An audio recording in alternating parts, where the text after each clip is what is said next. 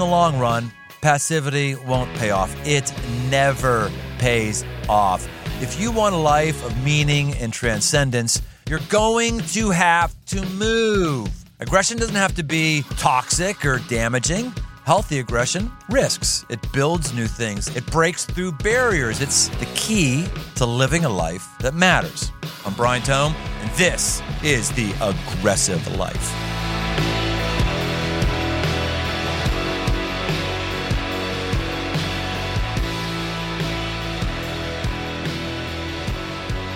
Welcome to the aggressive life. Today we're going to talk about parenting.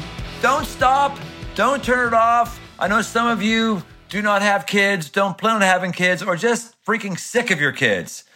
This is really way beyond a parenting thing. This is more an understanding of how we parent our kids, is how we treat ourselves.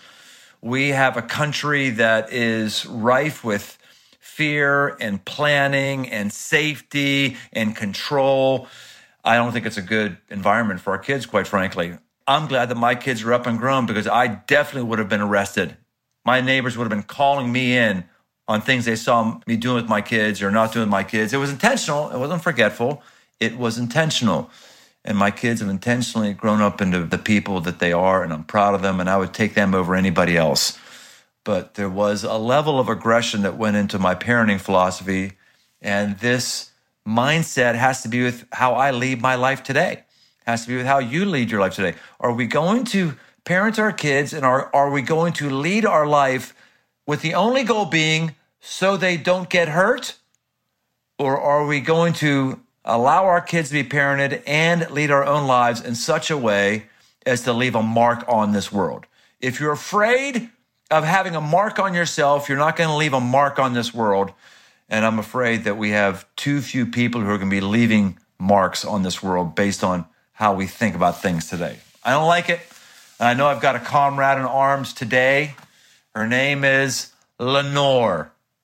Lenore Skenazy's nine year old son was begging for some independence and a chance. And what did she do? She gave it to him.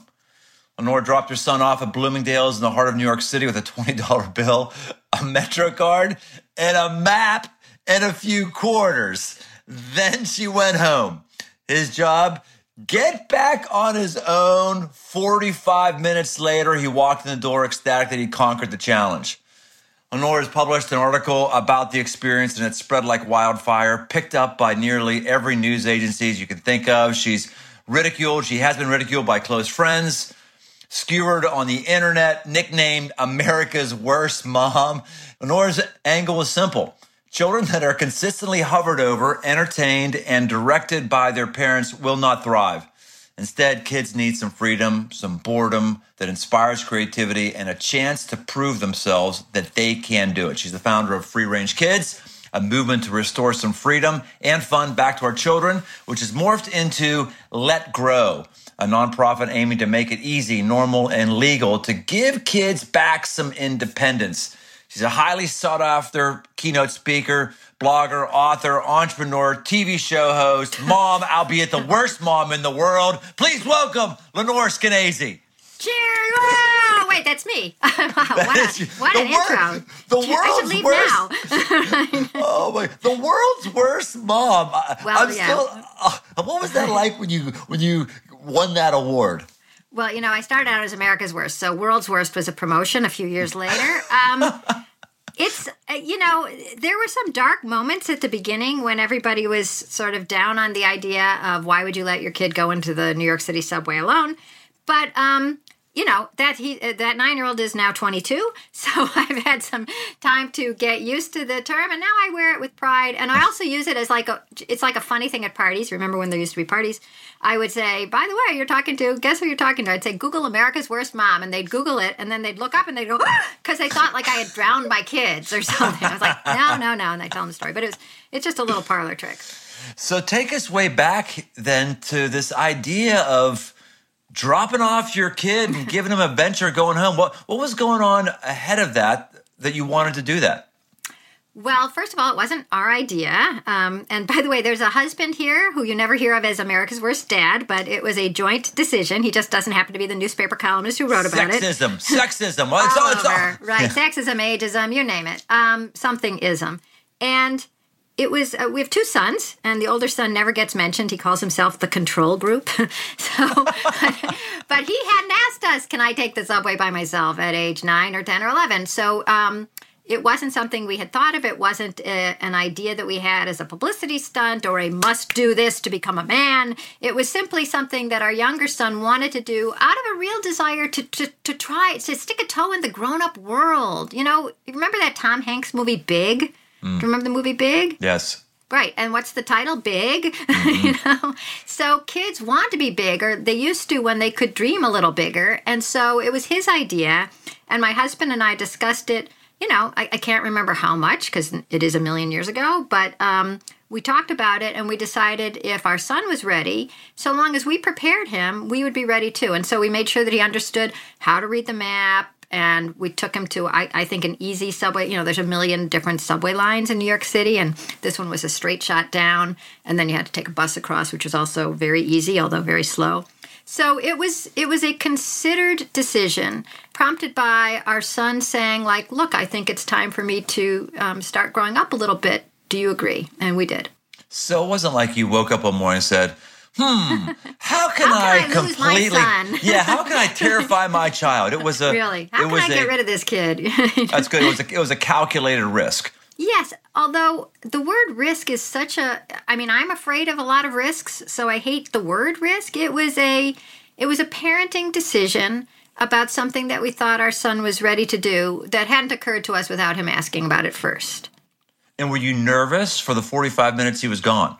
You know, I I, I can't honestly tell you if I was or wasn't because it's I just don't have a, a picture in my mind. I can tell you that after he did that, you know, then it sort of became like a point of pride. Like, can he come home late from his after school activities by himself? And I thought, oh, got to, you know, sort of stay on message. And there were some times when he'd be a little late and it was nerve wracking. But that's part of the deal when you have kids. Sometimes when you're not with them or things aren't perfect, it's going to be nerve wracking. I, I, heard free range. I, I, either didn't understand what free range was, mm-hmm. or I've uh, been told what it is poorly, or there's just an element of free range that isn't necessarily in my in my bailiwick. I always mm-hmm. thought free range was don't discipline your kids, let your kids do whatever they want to. Oh, no. But what you're talking about free range is, hey, hey, boys and girls, there's a big wide world out there. There's a big wide world. And if cattle are allowed to roam and explore and experience, you ought to be able to roam and explore and experience. Is that is that where, where you are in free range? That's very much there. Uh, uh, you know, after I wrote the article about is he taking the subway by himself, because I was a newspaper columnist back then. Um, you know, two days later, I was on the Today Show, MSNBC, Fox News, and NPR defending my decision and you know getting a lot of pushback. And so that weekend i need I, I, my husband said start a blog. It's all him really. So i came up with the name free range kids sort of automatically as just a you know everybody talks about free range eggs and free range chickens.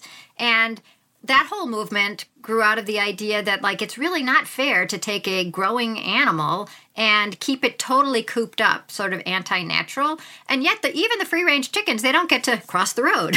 They don't get to leave the farm right? Uh, they just have a, a wider berth. And you know i I didn't have my finger on exactly what I meant back then, and it's still sometimes a little morphous, but it means trusting that we can give kids at least some of the freedom that we had, and that without any independence, we're not letting kids fully develop. So that's what it was. It's not a free for all. It's not uh, go out stab a you know stab a bear and come home with some fresh meat. That's not it. Why do you think that you have been vilified as much as you have for what you did? That actually, you'd think I would know the answer. I mean, I can tell you why I think we've become more afraid than our parents were. And Brian, my guess is that what I'm describing as a free range childhood is exactly what your parents described as a normal childhood. Is that correct? right, right. Yeah. yeah. I mean, I, I I would wake up in the morning and I would leave in the summer break or whatever it was, and my, my parents wouldn't see me. They would have zero idea where I was until I'd be home at dinner time. I, we would be we would be, I would take my dad's tools out of his workshop and every scrap piece of lumber we could, going, shoot, I don't know, it felt like miles. It's probably only 600 yards out in the middle of the woods, building a tree house, Yes, you know, way up and no one overseeing us and just, just stuff that you, you, you don't see anybody doing today. Nobody. You can maybe build something if it's a video game and it's under the watchful eyes of your parents. But actually getting out and exploring, it just doesn't happen anymore. It breaks my heart. And so when I was getting ready for the show and seeing what you did, I said, now that's a woman after my own heart. It's, it's just fantastic. And the reason I think why you got vilified is America is not the land of the free. We're the land of the fear. We have more fears and paranoias and, and psychoses, and, and everything's got to be on lockdown, and everything's got to be insured, and everything's got to have a, an Excel spreadsheet backup, and everybody's got to have a, all these things. And therefore, our kids don't develop like you and I did, perhaps. How about you? I mean, what are some of your memories when you were Wait, growing you up? answered. For, sorry, you just answered my question, your question about me for me, and I think you did an excellent job. And the fear thing is really what has changed so much in parenthood. And I just feel like, you know, when I was growing up, and, and I'll tell you about you were about to ask about my childhood. Here it was. It was um, a boring suburban Chicago childhood. Um, and yet, of course, it was free range because there was just not an alternative. Anybody who would have been, you know, walking their child to the bus stop and standing next to them back then would have been a weirdo. I mean, it would have just seemed strange. What the heck are you worried about? Right. Um, Wait a minute. so- you mean you mean you actually would get up in the morning and you would walk to the bus stop and stand there without any adult watching over you? Well, here's here's what the, I actually lived closer to the school than that, so I did not at, uh, until high school stand at the bus stop. And frankly, Chicago is so cold. Standing at the bus stop was just like the worst memory of my childhood. But when I was a kindergartner, uh, here's what I would do, and I was not an unusual kid back then. And my mom had quit her job to be a stay-at-home mom, so she wasn't heedless of my security or or what I was doing with my time. But she, of course, let a five-year-old girl walk to school just like everybody else did. And when I got to the one corner that I had to cross, the crossing guard was another kid. right? Hard to believe, but we not only trusted children to walk, but children to get the younger children across the street. And the, the weirdest thing about this story of mine or this past is that the crossing guard, that crossing guard when I was five, I married him. Wow. Which is what parents say, that's what we're afraid of. Wow. But um, he wasn't, you know, I didn't marry him when I was five and he was 10. We met in New York, you know, 20 something years later. And it was only as we realized our whole childhood um, parallels that we realized, oh, that was my corner. So it's not like I stalked him. Uh, it's not like he stalked me. But there was an era when 10 year olds were trusted not only to get to school on their own, but to stop cars with their bodies and their little day glow sash, and Yes. uh, you know, and keep children safe, and to have lost all our faith in the five year olds walking and the ten year olds being responsible is a tragic loss for this country because kids are growing up feeling very depressed and anxious and and you would be too if nobody believed in you if everybody told you everything is too much for you to handle it's really scary out there it's you know everybody's out to get you and only you're only safe if um, somebody is physically or electronically watching every move you make that's that's Right. like a prisoner we, we have to take notice that anxiety rates are skyrocketing. We're prescribing more and more medication to children. It just goes on and on. And, and and I've been I've said before, I said it again, there is such a thing as chemical issues in the brain. I'm not anti medication in the brain. There is such a thing. Mm-hmm. But man, you can have anxiety when you don't feel like you can handle something. That's when anxiety happens. I don't feel like I can handle, so now I'm anxious. Well, guess what? If we're not letting kids handle anything, then they're not going to be able to mm-hmm. handle anything. Right. It's building that muscle mass, and we're taking all that muscle mass, we're stripping it away under the auspices of giving you a safe life, and it's not working. Right. Well, uh, that's why I was interested in that word used before risk. I mean, there's there's the idea that like don't take a risk, you can be safe. But we're talking about, you know, let's think about isn't there a flip side to complete and utter safety? Do you want to raise your kids in a safe room or do you want your kids to even have some experiences? Uh we work at Let Grow. It was co-founded with um, a couple of people, and one of them is Dr. Peter Gray, who's a psychologist. He's an evolutionary psychologist. He wrote the psychology textbook that's used in colleges across America. And one of the things he says is that the brain, when you're born, comes wired to learn things. It, it comes wired expecting language, for instance, which is really hard, but your brain puts it together because you just want to learn that. And it also comes expecting a whole whole panoply of experiences, and some of them are bad, right? Some betrayal, some frustration, some fear, some bad decisions, some regret. And if we're trying to take all of that out of kids' lives because we don't want them to be frustrated, so they're going to get a trophy, and we don't want them to be afraid, so we'll stand by them at the bus stop, and we don't want them to take a risk, so we won't let them climb a tree, and we'll tell the daycare center they have to, I mean, daycare centers have to chop off all the branches that are lower than eight feet because God forbid a kid could climb on them, and then what would happen? Oh my gosh. Right, and they're not oh allowed to, right, I mean, you're not allowed to have a cat, kids could get allergic, you're not allowed to have tree stumps because kids could, I guess, stub their toes. Whatever it is, if you're trying to take out everything that could possibly hurt a child, you're also taking out everything that could possibly knit together these synapses in your brain from dealing with people, animals, trees, tripping, falls, eh, betrayals, and joy, and the, the, the, the triumph of making like you were talking about making that fort making that treehouse and look at look at i did that. Yeah i fell once but look there it is. Of course you're going to be anxious if you have none of that triumph and only are told right. it's too much for you. And also just wanted to add one other thing about the being told it's too much for you. It's not only that people are trying to keep you safe safe safe but they're also giving you the message i don't believe in you. Right? Yes. I don't think you can handle it. I think you might get hurt. Somebody might be mean to you I'll be there because I can handle it, but you can't. Yes. I had I had 3 bicycle accidents growing up, two broken arms, broken finger. Jeez. Um, an average parent today, there'd be one accident say, "No more bicycle for you. You can't have it. You can't afford any more broken bones. No more." We have we have to allow. Let's, let's take it away from kids. Let's talk about ourselves. We have to allow ourselves to fail. We have to allow ourselves to to break a bone. That's how we all grow. This is podcast called The Aggressive Life because right. if we're afraid of falling, if we're afraid of breaking something, if we're afraid of getting lost, we're not going to go anywhere. And I, yeah. my, I have a huge thing right now, Lenore, with my uh, my daughter, who's my my youngest child, just graduated from college. I think so. They tell me. Yeah, really, right. I, I couldn't go to any commencement or anything like that, but. Um, my youngest one. So now I feel this kind of extra freedom because now I can talk about the things I used to put my kids through. That if I talked about it ten years ago, they could be taken I away. would be the, da- the, the world's worst dad. Mm-hmm. I mean, I would be awful because it was it was just against the grain before. Mm-hmm. Um, that's that's why I think I have a connection with you. Mm-hmm. Would you like to hear some of my stories? What would have made me wor- world's worst dad? Yeah, of course. All right, my kids are I think what they are is five and seven, maybe six and eight, somewhere there, mm-hmm. somewhere in that area. We go to a Cincinnati Reds game, and I decide that I want them to grow up a little bit and buy me a hot dog and a coke. Mm-hmm. I give them twenty dollars. I say, "Hey, I need you to walk back down this this this long row here. Uh-huh. Go in the uh-huh. back, see where see where you see a bunch of people." Stand in line and ask for uh, a hot dog and a coke for me. Mm-hmm.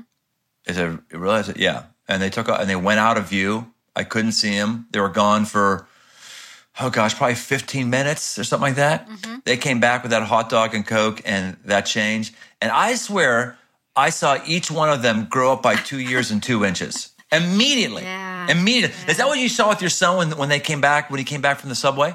I did. I have to tell you, um, you know, what you're talking about is just bringing up so many thoughts. I mean, anytime you achieve something that, it, it, I mean, I really feel like two things were happening with your kids. First of all, it was an adventure. I mean, what could be more exciting? There's all these people, there's money involved, there's a task that they have to complete. I mean, it's the hero's journey, right? They have to go like Odysseus, you know, and bring back whatever Odysseus was bringing back. I actually have no idea. But there they did. They brought back, you know, the, the vaunted hot dog, and here it is. And they did something for you instead of you just doing something for them. So that's very fantastic feeling. And then also, once again, you believed in them. You didn't think you guys are babies. I've got to hold on to you. You you'll get lost. You'll ruin. You know, you'll get the order wrong. You're going to lose the money. You gave them responsibility, which makes you grow into the responsibility. If you never get a chance to prove yourself, you're back to that what we were talking before. The the the anxious embryo who doesn't know what is possible. And I feel like um, one of the things that at Grow we do is we encourage schools to do the Let Grow project, which is simply this. It's free, by the way. Um, a teacher gives a kid the homework assignment. You have to go home and do something by yourself without your parent because it is so hard to be the Brian who lets the kids go get the hot dog, right? And so if the school is saying this, and if all the parents are doing it because it's a, an assignment, it's much easier to do. And we have just heard these amazing stories from kids who were so anxious before they did the Let Grow project because anxiety is rampant and then how they changed. I, we, there was one girl, a seventh grader, who had become so afraid. She said she couldn't talk to people. She almost got too tongue tied and nervous to talk to her parents. She was so self conscious. And then she started doing these projects. And the Let Grow project can be anything walk to school by yourself, run an errand, ride your bike. And afterwards, she realized that A, she was more competent, and B, if things screwed up a little, because they automatically did, that wasn't the end of the world either. I mean, kids think they have to be perfect now because we've been telling them they can't do anything on their own because they might screw up. And that internalizes as if I'm not perfect, I'm nothing, and I don't know if I can do anything. So I really am, I'm just aghast at the world out there and how un, unprepared and, and stupid I Yeah. am. You, you, you write this in an article, and I could blow it out a little bit more if you could. You say, Yeah. the problem with this everything is dangerous outlook is that overprotectiveness is a danger in and of itself. Mm-hmm. A child who thinks he can't do anything on his own eventually can't. Right. Brilliant. Thanks.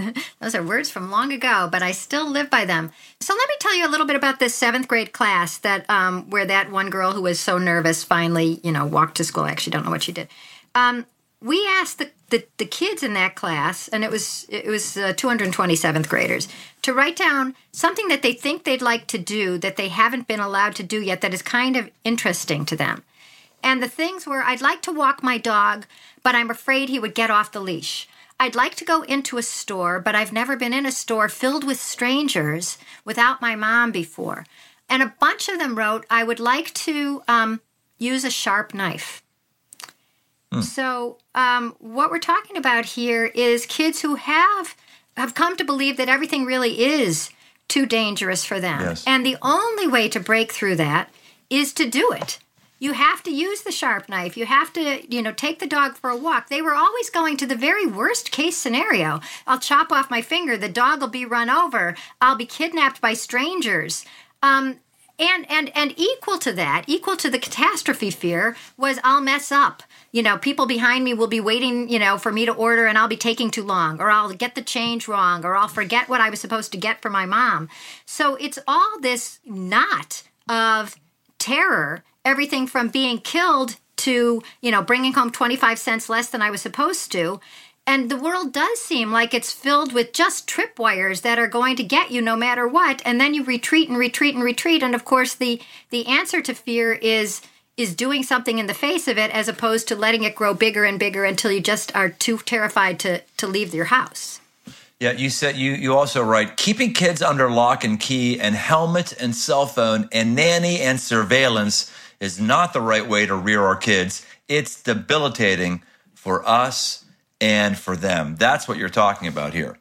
I am. I mean, if you think about kids being in this structured environment 24 7, it certainly means that a lot of our time is spent uh, supervising them and schlepping them uh, to places because we're not allowed to take our eyes off of them. And that's why one of the things that Let Grow is working on is actually laws. We, we don't want it to be considered neglect if a parent lets their kid walk to school or come home with a latchkey for an hour or two while mom is working her job. Uh, you just can't make helicopter parenting the law of the land. Not only is it bad for kids because they're being helicoptered, you know, always hovered over, always watched, always helped, but it also, um, you know, criminalizes parents who either trust their kids to walk home or get that hot dog, or parents who can't be with them 24/7 because they have they're working two jobs. You know, they're busy. They they they don't have uh, money for a babysitter and so they let the 10-year-old and the 8-year-old come home. That shouldn't be anything that parents have to worry about No. being criminalized. Agree. I have my I have my oldest daughter babysitting my my youngest son, You know what the prerequisite was for when when she was equipped and qualified? When she could dial 911. that was that was it. If you can dial 911, Great. then you are good to go. There you And, go. and there Wow. again, I could not tell people that because I would be demonized. I, I, I would look be looked at as a as an awful parent. The the stuff that I would allow my kids to do, and they'll tell you stories. People go like, "You're kidding me." That no, no, it's right. And here's what I say: all the people, right? It's easy for me to say right now. Where I, would have been in the fetal position, people kicking me 15 years ago. Now I can say to all those all those folks, "Hey, look, I'll look, take a look at my kids. I'll take a look at your kids.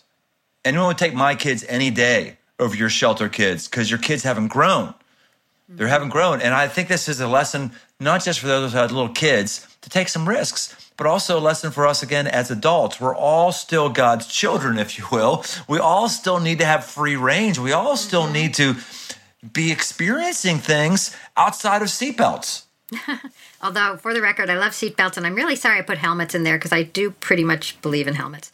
But not, not helmets on yeah. tricycles when no, you're in no, the basement, no, though. No, no, no, no, no, no, no, no. um, although I always want to say I'm not a daredevil. I do believe in you know car seats and seatbelts and and this and that. Yeah. So the idea that taking your eyes off your kids is heedless or devil may care is uh, uh, not true. I mean, it's certainly because the statistics you know, people say like, "Oh, I loved my free range childhood. I would take my bike and we'd stay out till the streetlights went on." But times have changed, and so I'm a reporter by trade. And so I looked up. Uh, I already knew, but I looked up and published on. If you go to letgrow.org and you look under crime stats, there they are. There's the FBI crime statistics going down from 93 to the present. We're at like a 25 year crime low.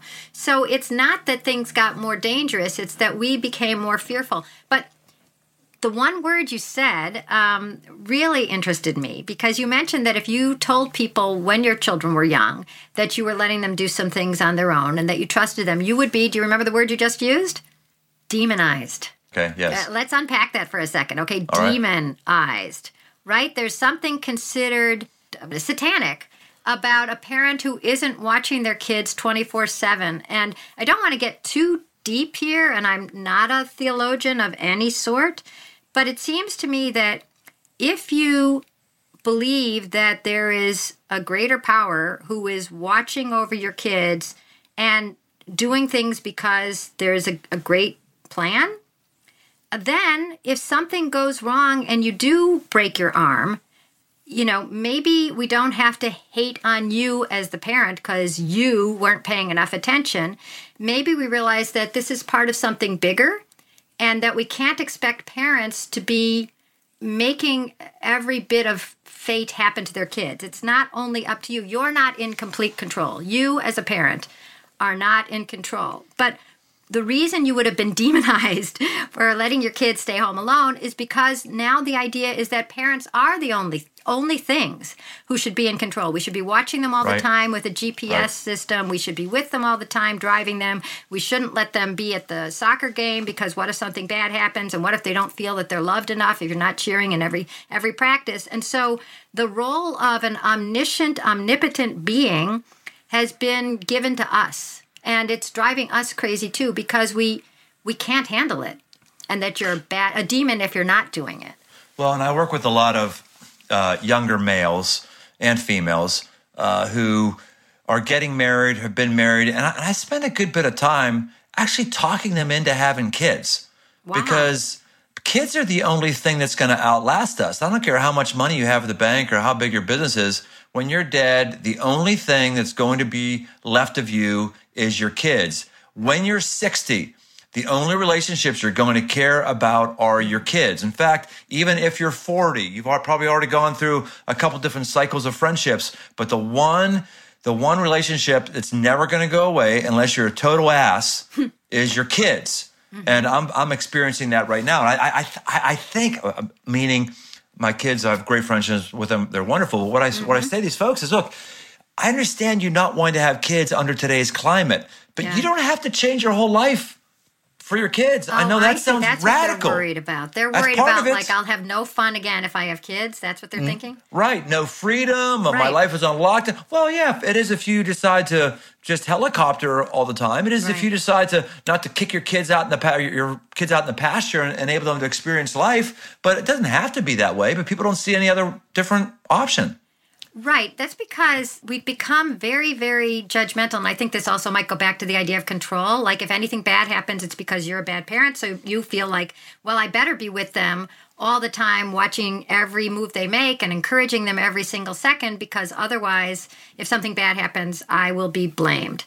So, if we could get out of this, particularly mom shaming era, um, of assuming that anytime something bad happens, it's because of a bad parent, that would help us a lot.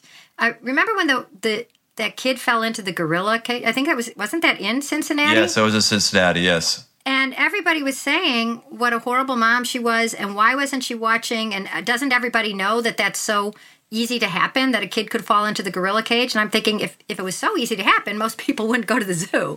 You know, you wouldn't bring your kids to the zoo if it's like, well, there's a 50% chance they'll get in the Right. gorilla cage and not. And and um, there didn't seem to be a lot of empathy for the fact that if you turn your head for a second and something happens, that's not because you're a terrible mom. It's because life is unpredictable. And yet, if I was a you know a young person thinking of having kids, and these were the only models I had, the minute something terrible happens, everybody is going to um, second guess your every move. Then I would be anxious about having kids because it's not just having kids; it's having an entire world ready to pounce on you for anything they disagree with when you are raising your kids. Well, it's not just helicopter parents. What's the latest term? Bulldozer parents? What- snowplow parents. There's Right. curling parents. Yeah, I mean, Which is what? But the idea, not just hovering above, make sure you don't have something go wrong, but is it the idea of I'm going in front of you and I'm eliminating your all the Yeah. roadblocks before you? Is that the idea? Yeah. yeah, you know, and these are not these are not things that parents choose to. You know, these are social norms. Social norms sort of grow up around us without us saying, gee, it would be really fun to never be able to leave one single soccer practice and to watch them even when it's freezing, even when it's boiling for the next eight years while my kid is in soccer. That that's not something that anybody sets down to, you know, that's not how they want to live, but it becomes normal gradually. And what happened is we just became so focused on the worst case scenario, the worst thing that could happen. And then, you know, television only tells you the worst things, and obviously the internet tells you the worst things with three exclamation points after it. And we used to have like maybe your local news, but now you have the worst stories from around the country and the world. And the the assumption is that it is so dangerous and so terrible out there and your child has so little chance of being you know making it back safely from the three blocks from the from your school that we've we normalize the idea of never being away from them and that's it's a drag for the parents and and, and if i was 23 and thinking gee i'd like to have a little fun and the alternative is you know being in the pickup lane and drop off lane every day at school i might wait i might wait a long time Ah, that's excellent. All right. Lenore, are you ready for the lightning round? Here's the rules of the lightning round. I say something to you, now you know. and you bring it back in one or two sentences. Are you up for the challenge, Lenore, or you've been too pampered your whole life? You can't take a challenge like this. Yeah, you had to put it like that. uh, I guess I'm up for the challenge, All right. Brian. Here we go. Lightning round. First wait. question. Parenting during coronavirus, one thing to do and one thing not to do. Okay, to do, have your kids help you out. You've got enough going on, okay? And that could be cooking, uh, helping out with the kids. I'm, I'm going on to extra sentences. Have your kids help you out. One thing not to do is worry that they're falling behind. Lenore, you might be the very first guest on the aggressive life that has understood the rules of the lightning round. Very, very I'm, impressive see, woman. maybe I'm just a good rule follower, and here I am, not an that's you. iconoclast at all. Yeah. Free range, worst Yeah. mom in the world, good rule follower. Right. Okay. what should parents and kids be doing this summer? I'd say kids who aren't riding bikes yet should ride their bikes. Kids who have their training wheels on should take them off, and the parents should wave. You're a free range parent. But is there any place where you draw the line? Well, to me, drawing the line is part of being uh, a good parent and a free range parent. If there's a curfew, set a curfew. If your kids have to do their homework before you let them play outside, do that. There's there's nothing free range doesn't mean rule free. How important is it for kids to be bored? Boredom is painful, and that's good. Actually, we just did a survey here at Let Grow asking kids to uh, tell us how they were feeling. Uh, number two was happy. Number one was bored. I think they're associated. When you're really bored, it's painful, and you come up with something to do. You start baking, you go outside, you start drawing, you read a book. So, boredom is good because it leads you to do something. All right. Uh, last question. Well, two more questions for you. I- I've read you volunteer one night a month for the last 18 years or so at a homeless shelter in Manhattan. Tell us about that. Why do you do that? Um, mostly because I really like having fun, and this shelter struck me as a place that I would enjoy. I'd heard from somebody that she worked at the shelter and it's for 12 guests a night. You get there a little before the guests. It's in a really fancy private school, but all the private school kids come home and the the gym is empty and we pull out the cots. It's me and another volunteer. You put out the cots and then you get to put out this lovely spread of dinner and you're allowed to go to the grocery and use the shelter's money to get, you know, sometimes roast beef or bologna or stuff that I love. And then people come in and you have this big dinner together. And I love dinner parties and I love parties in general. So it was just a way of having a dinner party one day a month. That's sweet. Yeah, no, I love that. And I feel bad because it's closed now because of COVID. Mm one of the many tragedies of that of you know this crisis we're in. Well, Lenore, you you've been fantastic. How does somebody follow up with what you're doing? What do you want to talk about that we haven't talked about? What do you want to plug that we haven't plugged? Um, books, podcasts, uh, social media. Just just just take some time and just pump yourself and help us to know how to follow up with you. So, our blog and our website is Let Grow, not Let It Grow, not Let's Go, not Let Them Go. It's L E T G R O W. Let It Grow is always like one that freaks me out. Um, so, it's letgrow.org. And there you'll find articles and you'll find what I was talking about before crime statistics that show that crime is going down. You can print out a little card. Everything on our site is free that says, I'm not lost. I'm a let grow kid. If you don't believe me, here's my mom's phone number so a kid can go out. And if a, if a busybody stops them, it's like, listen, lady, you know, uh, my parents know I'm out here. They want me to be independent. It's good for me. And, and here's the proof. If you go to Let Grow, there's also the Let Grow Independence Kit, which is sort of a home version of the Let Grow project. It's just ideas that kids can start doing on their own, whether it's you know, making something, baking something, running an errand, helping you out. It just is a bunch of ideas. And of course, you can use any idea that isn't on the list, whatever works for your family. But it, it, it encourages the kid to come up with something to do, and it encourages the parent to see the growth that comes when their kids do something on their own. So it's just, it's just sort of one stop shopping for a little bit of independence. And then we're starting a podcast, and it's called Supervision Not Required and I'm the host. And I wish I was a host like you. I'm not at that point yet, Brian. I I, I Just admire time this. and practice. Time and practice. That's all. Well, that's cool. And and here's the last thing I wanted to say for parents in this time when they're worried that their kids are falling apart or falling behind or wasting their time. And that is that I did a little research and I, I, I will ask you this question. What did Albert Einstein do when he was a kid? In his free time? Uh, well, something tells me I, I should say something like he read a book, but uh, since you're asking it, mm-hmm. probably something more profound than that. Uh, or or not. Ride a bicycle. Uh, so Albert Einstein spent his free time making card houses. You know, houses out of cards. You lean the one card against the other card, you make it a little A, and then you lean two other cards, and then you put some cards on top. And what happens when you do that is that they always fall down, right? So basically, what he was doing was a complete and utter waste of time, right? There was he wasn't learning anything. He couldn't. He wasn't going to AP card houses. You know, he uh-huh. wasn't putting this on his resume. There was nobody he could impress except maybe a fellow seven-year-old or something. So um, if your kids look like they're wasting their time and you're worried that they have no future because they've been playing some video games or they've been, you know, uh, just petting the cat, or all they make is muffins and they're not advancing to souffles, don't worry about it. You know, we all used to have a ton of free time and it didn't used to be a sin to waste some of it because that's just expanding, you know. And you said before, if you're bored, well, if you're bored, you're going to find something to do. And even making the card houses, you're learning patience and being able to tolerate the frustration of the card house falling down and maybe learning a little physics along the way if you're Einstein. So, you know, just because you're looking at your kid and you're thinking, wow, you know, he's not get, you know, he's not hitting the books, right? He's not uh, building a computer. That's okay. That's okay. We all had free time, and I think the lack of it is one of the things that's been driving kids crazy and making them well so said. anxious.